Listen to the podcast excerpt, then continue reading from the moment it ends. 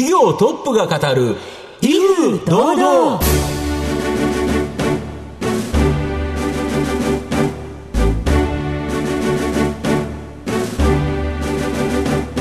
毎度相場の黒亀こと藤本信之です。アシスタントの飯村美希ですこの番組は巷で話題の気になる企業トップをお招きして番組の指揮者的役割である財産ネット企業調査部長藤本信之さんが独特のタクトさばきでゲストの人となりを楽しく奏でて紹介していく企業情報番組です。今日は東日本大震災これをきっかけにですね、はい、起業された企業ご紹介したいと思います。はい。では皆様どうぞ番組最後までお楽しみください。この番組は企業のデジタルトランスフォーメーションを支援する IT サービスのトップランナーパシフィックネットの提供。財産ネットの制作協力でお送りします。企業トップが語る威風堂々。それでは本日のゲストをご紹介します。証券コード9522東証マザーズ上場リニューアブルジャパン株式会社、代表取締役社長、真鍋勝人さんにお越しいただきました。真鍋さんよろしくお願いいたします。よろしくお願いいたします。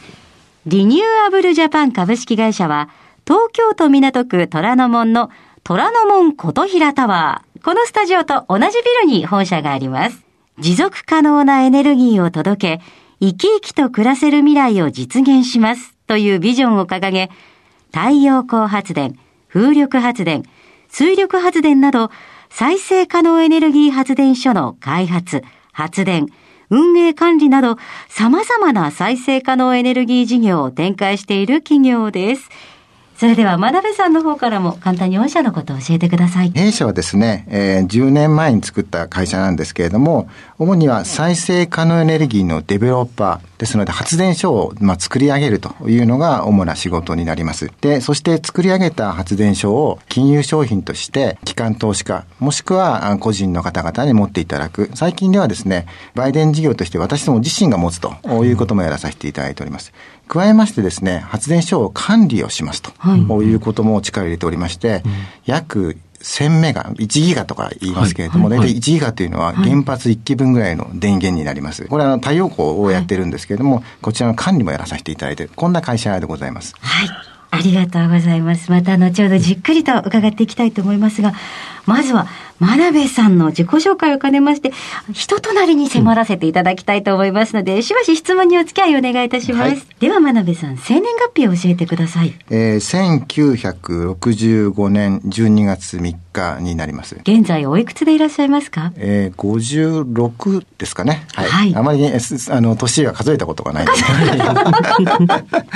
えー、では、子供の頃、どんなお子さんでしたか？小学校3年生ぐらいまでは、両親が、なんでしょう、すごくアクティブな人で、はい、えー、週末になると川に連れてってくれて飯合水産したりとか、はい、そこで魚釣りしてみんなで焼いて食べたりとかですね、うん、帰りには競り取ったりとかですね、はい、でそんなようなこう野生味のあるというかですねそういう生活をしていたと思います。はい、いや素敵ですね、うん、アウトドアですよね、うん、将来はどうなろうとお考えでしたか？就職したくなくてそれで、あの、アメリカに行きました。その留学先で何かお考えの変化はありましたか？まあ、世の中に、のためになるような人間になりたいと、そういうふうに思ってですね、何を勉強したらいいかよくわからなかったんですよね。はい、で、そのカフェテリアに行ってですね、はい、そこの人にお友達になろうと思ってですね、はい、あの、僕は日本から来たんだけど、何勉強したらいいかなと気に入って ですね。そして彼も留学生だったんですけど、今日日本かと。そしたら、金融とコンピューター勉強した方がいいよと。これからその日本がこう金融がどんどん変わる、はい、そしてコンピューターの時代になるからその2つ勉強したらどうだと。いうので、その二つは、私、素直だったもんですすごい素直です。だって初対面なんですよね。そうそうですね。何も知らなかったっていうのは良かったのかもしれません。ああ、そうです。はい。で、その後、会社の就職先がどちらが、あの、潰れて有名になりました、リーマンブラザーズ。はい。どんなお仕事内容だったんですか？私、あの、マーケット部門で債券部というところに行ってですね、はいまあ、お客様がその外国債券、例えばアメリカの国債とか、はい、あそういったものを売りたい、買いたいっていった時のお手伝いをさせていただく、そういう部署に始め、えー、きましてですね。そうですか。その後、現在のお仕事につながるきっかけ、また経緯などを伺っていきたいんですが。うん、はい、えー、約20年前に、私はリーマンブラザーズの日本における証券化の責任者をを引き受けたと、はい、その頃ってまだマーケットが出来上がってなかった頃なんです、はい、証券化ってことをスタートしようというところなんですけど、うん、皆さんが手探りで、はい、格付け機関とか金融機関とか弁護士さんとかですね、さまざまな人たちがこのマーケットを一緒になって作っていったと、うん、その時に私はそのリーマンブラザーズという会社の初代の証券化の責任者になったと、これが一つのきっかけと、あのザイスグループというやはり証券化を主に、運用している会社の日本の代表に引き受けたと。ここがですね、運命のいたずらでして、はい、移った月にリーマンさん潰れたんです。いわゆるリーマンショック起きたんですね。ただ、その証券化のその仕組みを使いながら、まだ日本の機関投資家さんがリーマンショックの後でも投資するものって何かないかというふうに探したところ、海外のインフラだと、それであればまだ投資してもいいですよとおっしゃってるところもあったので、それでみんなで探したんです。それがたまたまインドの FIT、固定買取制度、日本のようにですね、日本もあの後ほどでき始めるんですけど、そこが始まって、太陽光発電。です。で、そのインドの会社さんが事業をやりたいですと。言って、日本の技術、そのパネルですね、そして日本のお金、例えばメガバンクであったりとか、JBIC さんのお金をお金を調達しながら事業をしたいというので、私ども、そのザイスグループの日本の視点を、そのファイナンシャルアドバイザーとして雇ってくれたと、これがきっかけなんですね。あこれが太陽光発電と違うきっかけですの日本の FIT とかがスタートする前に海外にの案件に関わってたと。なるほど。畑がだいぶ違うわけじゃないですか、うん、あの金融から再生可能エネルギー、うんうん、今お話聞いたらつながりました。ったということですね。はい。その後は、えっと、その先ほど藤本さんから。東日本大震災。そうなんです。あの、実際この会社を作ったのは、東日本大震災がきっかけになります。まあ多分日本人の方、皆さん東日本大震災の時に自分が何ができるかって考えたと思うんですけれども、まあ、自分ができることってやはり金融の人間なので、その再生可能エネルギーをやはりこう広げていきたいってそういう機運があった頃だと思うんです。だったら、私昔証券化やってましたと。うん、証券化というのは、金融と何かのマーケットを結び付けて金融商品を作りますと。こういうのが証券化なんですね。うん、再生可能のプロジェクトやるためにお金必要なんで、うん、で、お金たくさん持ってるのは金融界なんで、はい、じゃ金融界からお金もたくさん持ってきて、うん、そして再生可能のエネルギーのプロジェクトやればいいじゃないかと。はい、いや、逆に言うと、それぐらいしか自分ができないと思ったんです。であともう一つは、あの、ずっと投資銀行と言われているような証券会社でずっといて、で、まあ、あの、比較的若い段階から、まあ、なんでしょう、上の立場にいて、まあ、ボスみたいなことやってたので、お金儲けを是とするようなそういう組織にいたので、いや、これを機会に違う生き方したいなと。お金儲けではないところで、えー、何か貢献したいなと、こういうふうに考えたのが、まあ、一つのきっかけになって、この会社を最終的に作ることになった。ここまでじっくり聞かせていただきまして、ありがとうございました。さて、真鍋さんの人となり皆さんにはどのように伝わりましたでしょうか？後半では事業についてじっくりと伺います。企業トップが語る、威風堂々。では後半です。藤本さんのタクトがどう冴え渡るのか、ゲストの真鍋さんとの共演をお楽しみください。御社には一気通貫の3つの強み、地域、技術、金融があるということなんですけど、この3つについて教えていただけますでしょうか？その3つの強みがあったからこそ、私どもは生き残れた。あの、なぜこの言葉を使うかというと、はい、あの、再生可能エネルギー、特に太陽光に関わっていた人たちのバリアトゥエントリーが低かったので、たくさんの方々が入られて、たくさんの方々が今いなくなったというか。参入障壁低かったから、みんなわーっと入ったけど、みんないなくなっちゃった。いなくなったというのが、まあ、現実だと私は思います。で、私どもはこの地域、金融、技術と、この3つがあったからこそ生き残れたと思ってます。えー、特に地域、これあの地域の自治体さん、まあ会社作った時に、私どものビジネスのパートナーさんっていうのは自治体さんだったんですね。自治体さんのところに行って、え土地を借りて、えそして、え事業を拡大していくと。で、自治体さんが私どものビジネスのパートナーなので、発電所を作る、例えば JFE さんとか、東芝さんとか、日立さんとか、そういった方々がお手伝いしますよと。できたばっかしのリニューアブルジャパンなんだけれども、自治体さんがパートナーなら、あじゃあお付き合いしましょうとか、金融機関さんでも、新生銀行さんが入ってきたら、次は大沢銀行さんが入ってきて、そしてメガバンクさんがと。要は、私どもは自治体さんの信用力を糧にしながら事業を拡大してきたということになります。で、次に技術力ということなんですけれども、私どもは発電所を作れる。要は、ゼネコンさんと同じ免許を持ってます。建設免許持ってるんですよね。はい、あの、ビルは作れないですけれども、うん、えー、どんな大きな発電所、太陽光の発電所であれば作ることができるという形になります。そういう意味では、え先ほどお話した日立さんとか、JFE さん。とか、東証さんと同じライセンスを持つ形になります。もちろん彼らと同じ形の事業の規模はできないですけれども、私どもは、やはり自分たちが技術力を持ってる。それをずっとそのコストをコントロールしながら、技術の担保を持ちながらと。要するに私ども最終的に金融商品を作っている中では、投資家さんとののが最も大切にするところっていうのは、ちゃんとした技術作られてるかというところだと思ってます。ここがもう一つ。そして金融。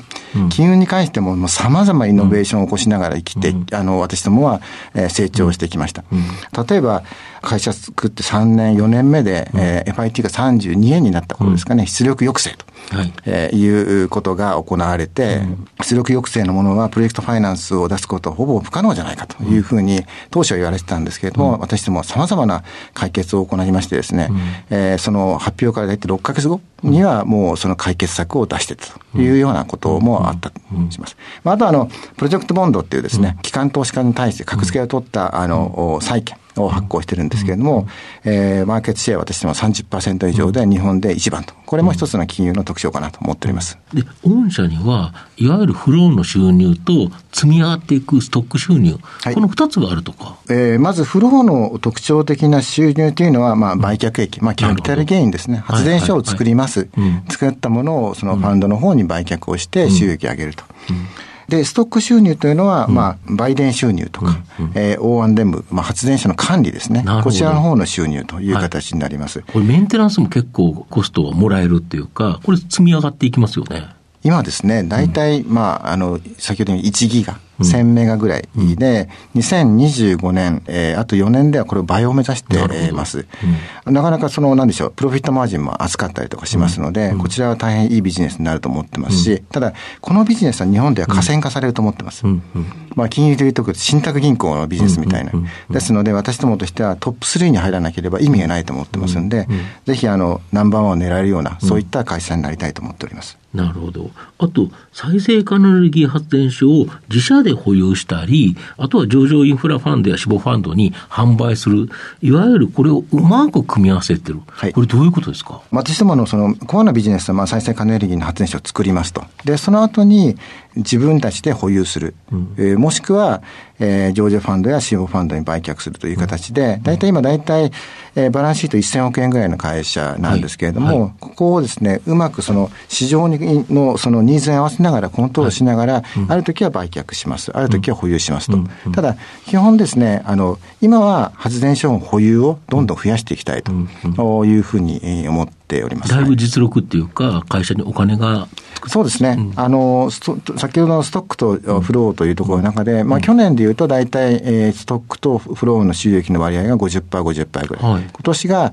33対66、来年は多分25対75ということで、ストックが、そうですね、うん、そうするとまあ安定して成長できる、そういったステージに弊社は入ってきたのかなと、こういうふうに考えてます、あと東急不動産とかエネオスというですね、大会社と資本業務提携されてるそうなんですが。あの、私ども去年、上場させていただいておりますけれども、うん、まだなんでしょう、その日本を代表するなというか、巨大な、うん、プロジェクトに対して、私ども単独で立ち向かえるだけの体力がないんじゃないかというふうに思っております。うん、その際には、日本を代表するような東急不動産であったりとか、単であったりとか、エネオスさんと、えー、協業することによって、どんなに大きなあプロジェクトでも、私どもは開発、そして運営することができると、こういうふうに考えてます、なるほど。あと、やはり再生可能エネルギーを長期的な安定電源として普及促進するために、一般社団法人再生可能エネルギー長期安定電源推進協会、これを立ち上げて、社長が会長になってるということなんですが。そうですね。通称はなんかリアスプとか言ったりとかって言ったりとかしまして、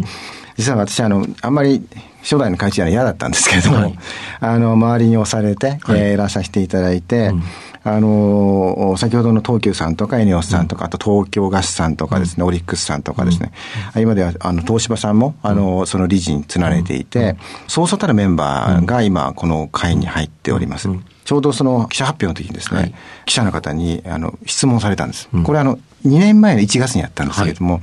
で、その時に数値目標ありますか？と言われた時にですね、はいえっ、ー、と、私が申し上げたのは、いや、2050年までに再生可能エネルギーを50%以上にするんですと。で、これ、今だと全然珍しくないじゃないですか。うんうんそんなこと言う人いなかったんですよ。えー、で、周りの理事とかみんなからかうんですよ。真鍋さん言っちゃったねって。っていう、そんな時代だったんです。その後、主には政治主導、そしてマスコミ主導の中で、この大きなこの再生可能より脱炭素の機運がこう高まっている。まあ、それは大変ありがたいと思っております。ですので、私どもは事業が、事業者の、発電事業者の団体になります。そして再生可能エネルギーを広げていこうと、こういった形で。で、私は、あの、会長として承認したときに最も大切なことは、再生可能エネルギーをみんな広げていくんだっていうモメンタムを作ると。これが私最も大切なことだと思ったんですけれども、これはすでに政治がやってくれたと。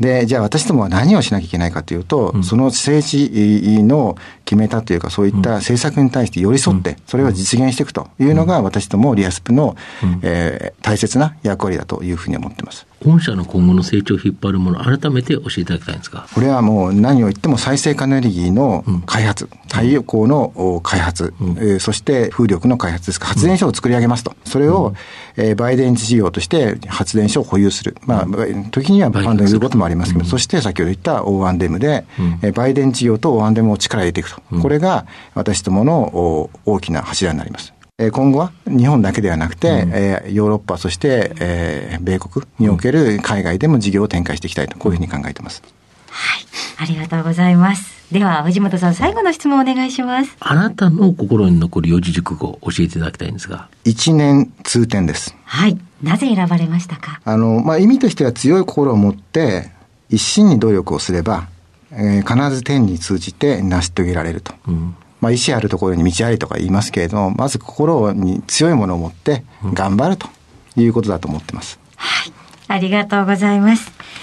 今日のゲストは、証券コード9522東証マザーズ上場、リニューアブルジャパン株式会社、代表取締役社長、真鍋勝人さんでした。真鍋さんありがとうございました。どうもありがとうございました。ありがとうございました。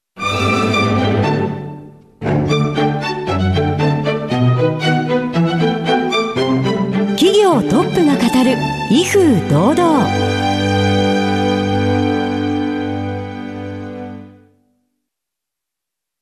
企業のデジタルトランスフォーメーションを支援する IT サービスのトップランナー。東証2部証券コード3021パシフィックネットはパソコンの調達、設定、運用管理からクラウドサービスの導入まで企業のデジタルトランスフォーメーションをサブスクリプションで支援する信頼のパートナーです。取引実績1万社を超える IT サービス企業。東証2部証券コード3021パシフィックネットにご注目ください。お送りしてきました企業トップが語る威風堂々そろそろお別れのお時間です。